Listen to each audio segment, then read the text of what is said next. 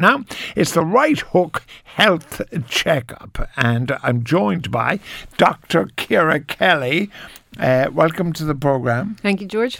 Now, I should stress here um, that you're a medical doctor.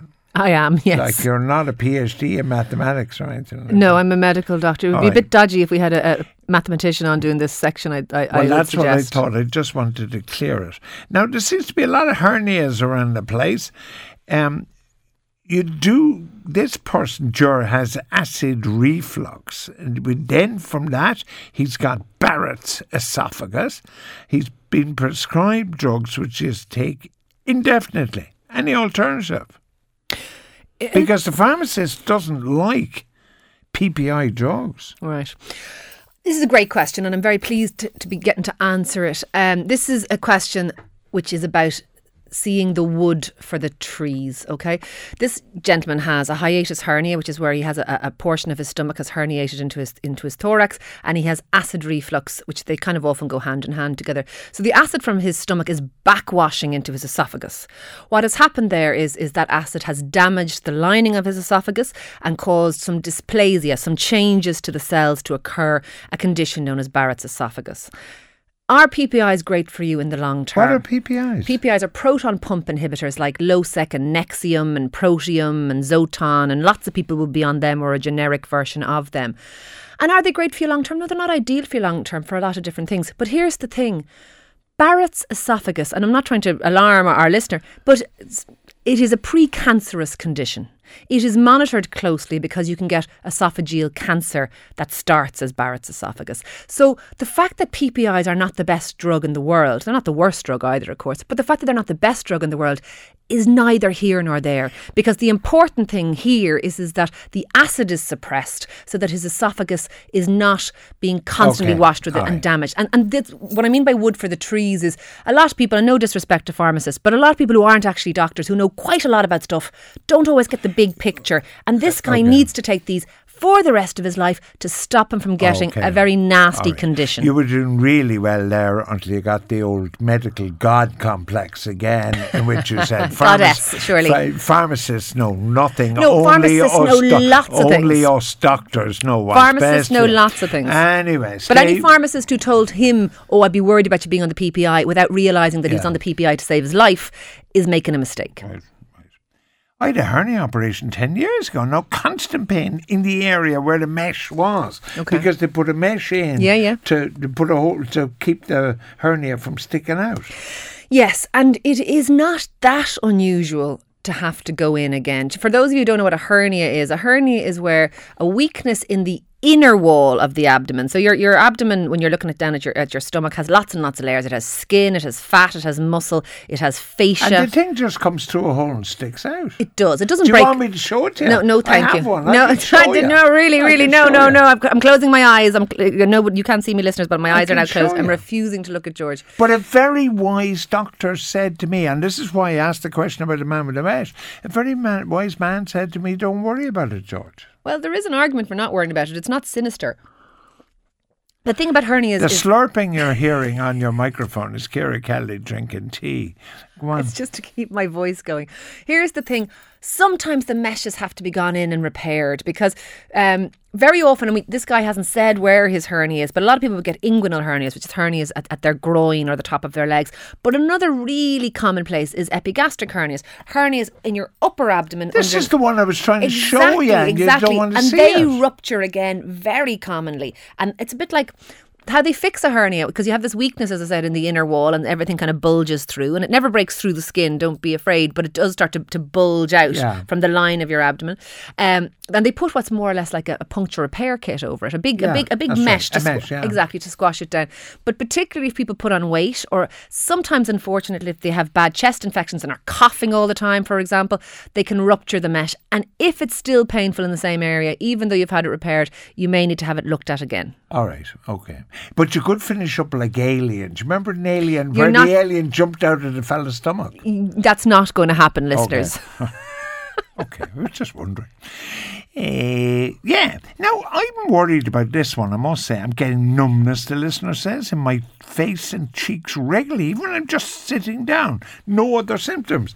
Could this not be neuralgia or one of these kind of things? Well, it's certainly something neurological, George. As to why they have a neurological symptom in the face, we don't we don't know, and we can't know from this text. Neuralgia, what it means is is nerve pain. So so that's numbness is not neuralgia but it's in the same family of something going on. And, and you have these facial nerves. You have a, a nerve that runs along your cheek, um, called your facial nerve. You have a nerve that has branches kind of in your in your forehead and your cheek and near your chin, called your trigeminal nerve. So there's various nerves that innervate your face, and something is going on here for this this person where something is being kind of affected in some way. I would suggest that this person needs to go and have a, a chat with their GP and just to see what's okay. what's going on because is it a normal symptom? No, it's not. But it, it, it doesn't not not everything is sinister or bad. Okay. But I, I would suggest it might be worth okay. looking at. It seems as you've changed the habit of a lifetime and have not done any sort of sinister, bad or crisis stuff. I can I do a bit of crisis go stuff? On, go for it. You can get this neuralgia stuff and your face kind of drops and you, you suddenly your mouth is kind of crooked and all that sort of stuff.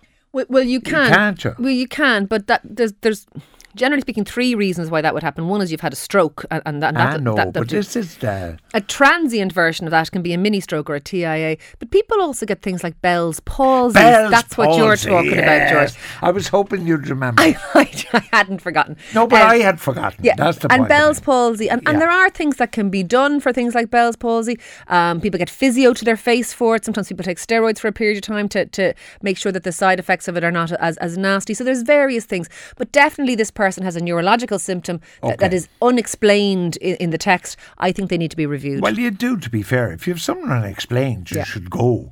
Now, this one worries me because the, her husband is only 38, diagnosed with melanoma. Now, melanoma is skin cancer, isn't it? It is, yeah. But it's usually in the shape like you have a, a wart or a or a something on your skin the classic, and they remove it. Classic melanoma, and it, it can occur not in your skin. Sometimes people get them behind their eye, in the back of their eye, or yeah. in, you know, might be inside their mouth or that. But a classic melanoma um, is a blackish skin lesion. It's a very dark coloured skin lesion, so it wouldn't look like your typical wart, George. It would be a bluey, blacky, very dark browny colour, often an irregular shaped. Um, uh, I know. What's the word I'm using? Here? It's not a wart. There's no mole. Thing. A mole. A mole. Exactly. Yeah. yeah, yeah, um. But but yeah, some and some moles can become uh, melanoma, but they're often um, bluey, blacky, very dark, yeah. irregular shape, new onset, all, right. all, that kind of stuff. But the point is, for this lady, you know, understandably, she's worried sick. Yeah. I mean, there's a diagnosis here. This isn't, I read in a book. This is a diagnosis. Of what do you do now? Well, of course, she's, well, well, well, I can only presume it. What she said was sort of two different things. She was talking about her husband having it, and then she was wondering about getting herself, I think, mole mapped.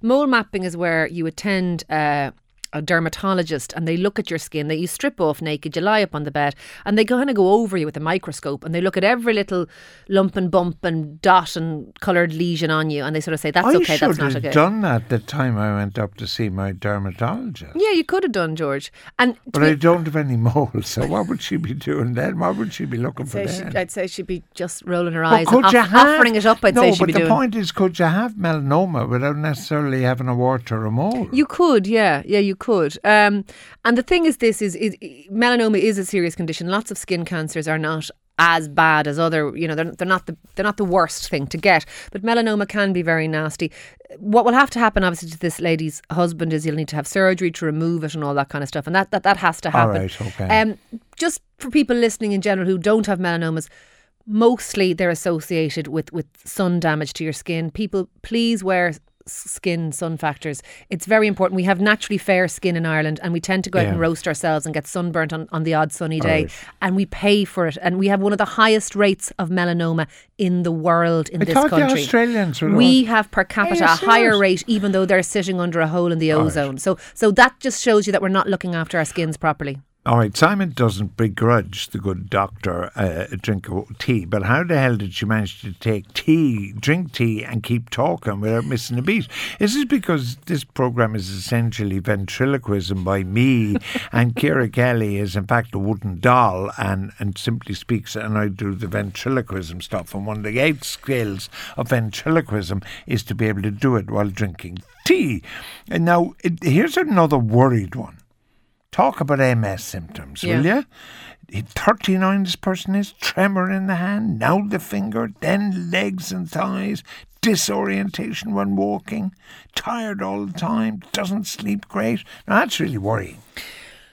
It is, and, and you know what? It's it's and no disrespect to how capable you are, George, or how capable I am. This is somebody with a, with a basket of symptoms, and, and Yeah. they need to go and be seen because I mean, you know, tremors, funny things in the thighs, disorientated, tired all the time. This may not be MS, and, and this person is clearly now focusing on MS and Yeah. worrying about MS. And very often, to be honest, when people come in with a basket of symptoms, they have totally misdiagnosed themselves. And sometimes all they're suffering from is anxiety, which has become really difficult. And, and every time they move, they're getting a twitch or they're getting a uh, pins and needles or they're getting symptoms that can be caused by anxiety. And now they have themselves almost dead and buried. It's Okay. not that hard to diagnose MS. And if you were unlucky enough to have it, um, getting it identified and getting on treatment should you need some early is a, is a good thing. So so there's never a reason to postpone those kinds of, uh, of diagnoses. But here's the thing. Most people don't present with, with this basket of symptom with MS. I, I can't say that nobody does because they, these are neurological symptoms, but most people don't. And any any person I have ever diagnosed with MS or, or been involved in the diagnosis of hasn't looked exactly like this. All right, but this person is it's this is one of these rare occasions when it's worth spending sixty quid to your GP. Uh, not rare at all. But my feeling about is is this is I I would suggest tired all the time, a little bit shaky, a little bit woozy, a little bit off. There could be all sorts of reasons causing this. They could have a, a vitamin deficiency. They could have a thyroid problem. They could have all sorts of things. Go and get a set of bloods done. Go and have a chat with somebody. It's probably not MS. And do let us know because we like getting the feedback. But we're not going to attempt to diagnose this over the airways. All right, it's Ciara, it's Ciara Kelly, Dr. Ciara Kelly with the right hook health check. Up your questions to by text to 53106. If, if, if we don't get them today, to them today, we'll get to them next week. You can tweet them if you want to at G Hook. Now, this is an interesting one. I'm very bad at chewing my food, truthfully. And there, there's a famous, well documented case of me before an international in Montrose, like almost choking to death after a delightful dish of steak and kidney pie.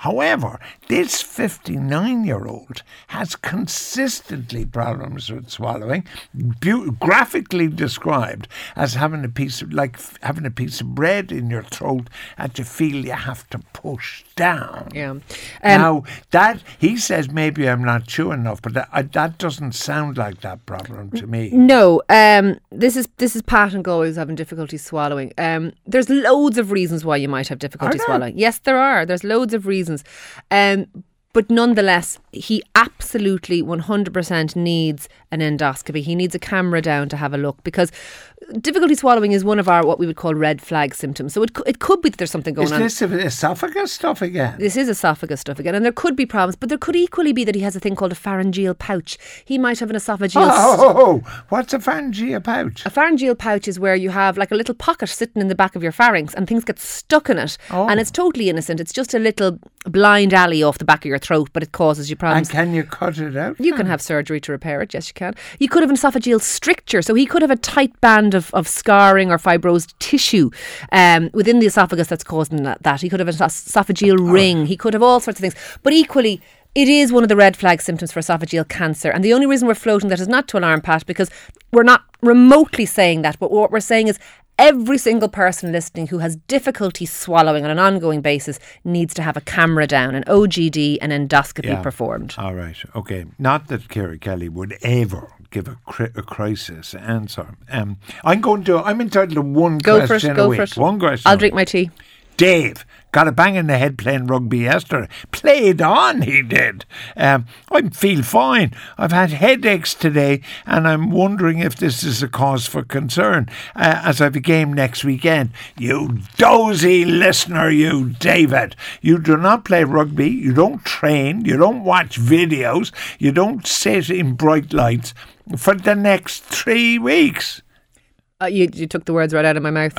Next question. We got to mind the head injuries, and we're very, Yeah. very foolhardy about them, aren't we? yeah, and I mean, I've, I've given him a hard time, but you have to be hard on him because it's a real danger. The lads in the club say we've a vitler next Oh, week. that, absolutely. uh, we need and you." we're underdiagnosing it still all the time. We're not Yeah. overdiagnosing it. So watch your heads. It's very, it's, it's good advice from Dr. Hook.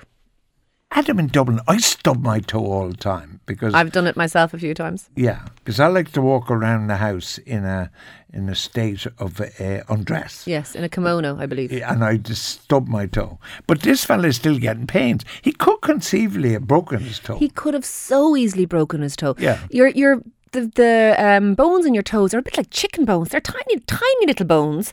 And if you give a good kick off the leg of a chair or whatever, Yeah. I've broken three toes this Will stage. I show you my toe? No, no No, need. well, I do want to show you this. Please don't show me anything. I won't take my shoe off. I won't take my shoe or sock What, off. what are you going to show me? Well, if you look I am not paid enough for this, Just look at this left shoe. You can see the bulge where the toe is, right? Now, what happens is people break their toes all the time. They do. They do. They don't get them looked at. And then what happens in later life is you have a deformed toe, which means your shoes don't fit properly. Yes, but to be honest, even if you never broke your toes, your toes deform over the course of your life anyway, so I wouldn't worry too much about it. And even if you do get your toe looked at and it is broken, You won't do anything we don't do a huge amount for unless it's broken in a particular way. So so it's it's worthwhile maybe getting it looked at, but the treatments are are rest your toe. Do you know Oh, what I mean? I, So- I speak to a very, I spoke to a very clever doctor. Did uh, you? recently? Yeah, Where did you find one of those? In Bermuda. Oh, okay. Yeah, but it, it was about this toe of mine where I, my shoes don't fit. Like certain shoes just don't fit because it's deformed. She said that you can get, uh, you can cut the artery, not the artery, but the tendon, so the toe now flops down more and you get more space in the foot. Is You, that right? you can. You can. There's got to be a ton of people out there with deformed toes. I would say over a certain age, the majority of people's toes are a bit wonky, and, and that's just the reality of living your life. well, and do you agree around. with the cut the tendon? Well, you can do because if you cut, for example, if your if your toe, and I just saw your your toe there. Thanks for that. But it was it, it it's it, it the knuckle is pointing kind of upwards. Yes. If you cut the flexor tendon, which is the one underneath your toe, that will release the toe and make it flatter, and it might give you a bit of comfort if it's bothering you unduly. How it bothers people mostly is their toes starts rubbing, it gets corns. But then if you're somebody like a diabetic, you can get ulcers and all those types of things. So there are problems is- with toes. yeah, like it sounds quite simple, but it can be quite serious. That's the it point I was trying be, to make. but but your feet in general over time become a bit bashed up because of just being walked on for the whole of your life, yeah. even without breaking. Do you know what I mean? yeah, what about uh, this uh, female in in uh, Wicklow's forty one? She exercises, she doesn't smoke, but for three years she's had head and neck pain, burning at the top of the scalp, severe tenderness behind the ears and at the base of the skull. Had an MRI, all clear. Had blood test, all clear. So now what? She has nowhere to go. It's it's a very interesting question because when she says burning pain, burning pain in general, George means nerve pain. People, when they're describing having burning pain or, or nerve pain, rather, they describe it as a burning, intractable pain, and it doesn't necessarily. She can't even wear glasses. Yeah, it doesn't necessarily respond to the same um, medications like anti-inflammatories. She's getting very limited effect from anti-inflammatories, very limited benefit from physio. Interesting that the MRI is clear, which means it doesn't really look like what's happening to her is a trapped nerve coming from her neck or anything. We're, based on what she's telling us, we, we, we only have what they tell us to base it on. I think what she should be looking at is is managing her pain through a different class of drugs, not um, anti-inflammatories, but something specifically for nerve pain. And that class of drugs does exist, and that she would be looking at something like that that might help her because this is obviously really bothering her, and she's finding it very difficult to do all sorts of things. And she says it's, But she maybe it's answered. very the- difficult to live with. You know what I mean, and all this kind of stuff. But she does maybe answer the question at the end. Where she talks about having uh, uh, tension. No, she says, could it be hormonal? Couldn't this be the dreaded, what you call it? The menopause. Yeah. She's only 41, so she's 10 years early. It's not impossible, right. but it's unlikely. And burning pain in the top of your head is not really a symptom of the menopause, Oh, George. it's not. No, the menopause is not not quite as as esoteric as you might imagine. It's there's kind of a catchment of of, of, of, of, of symptoms, and that's not one of them. I would suggest she needs to go and try some pain medication specifically for nerve pain. And we don't know why she's having this, why she has this neuralgia, to use your word from earlier, but that's what it sounds like. And she needs a different type of medication. Now, when I was in America, it was amazing the number of people who used to tell me they suffered from lupus. Oh, I yeah. didn't even know what lupus is. To this very day, I don't know what lupus is.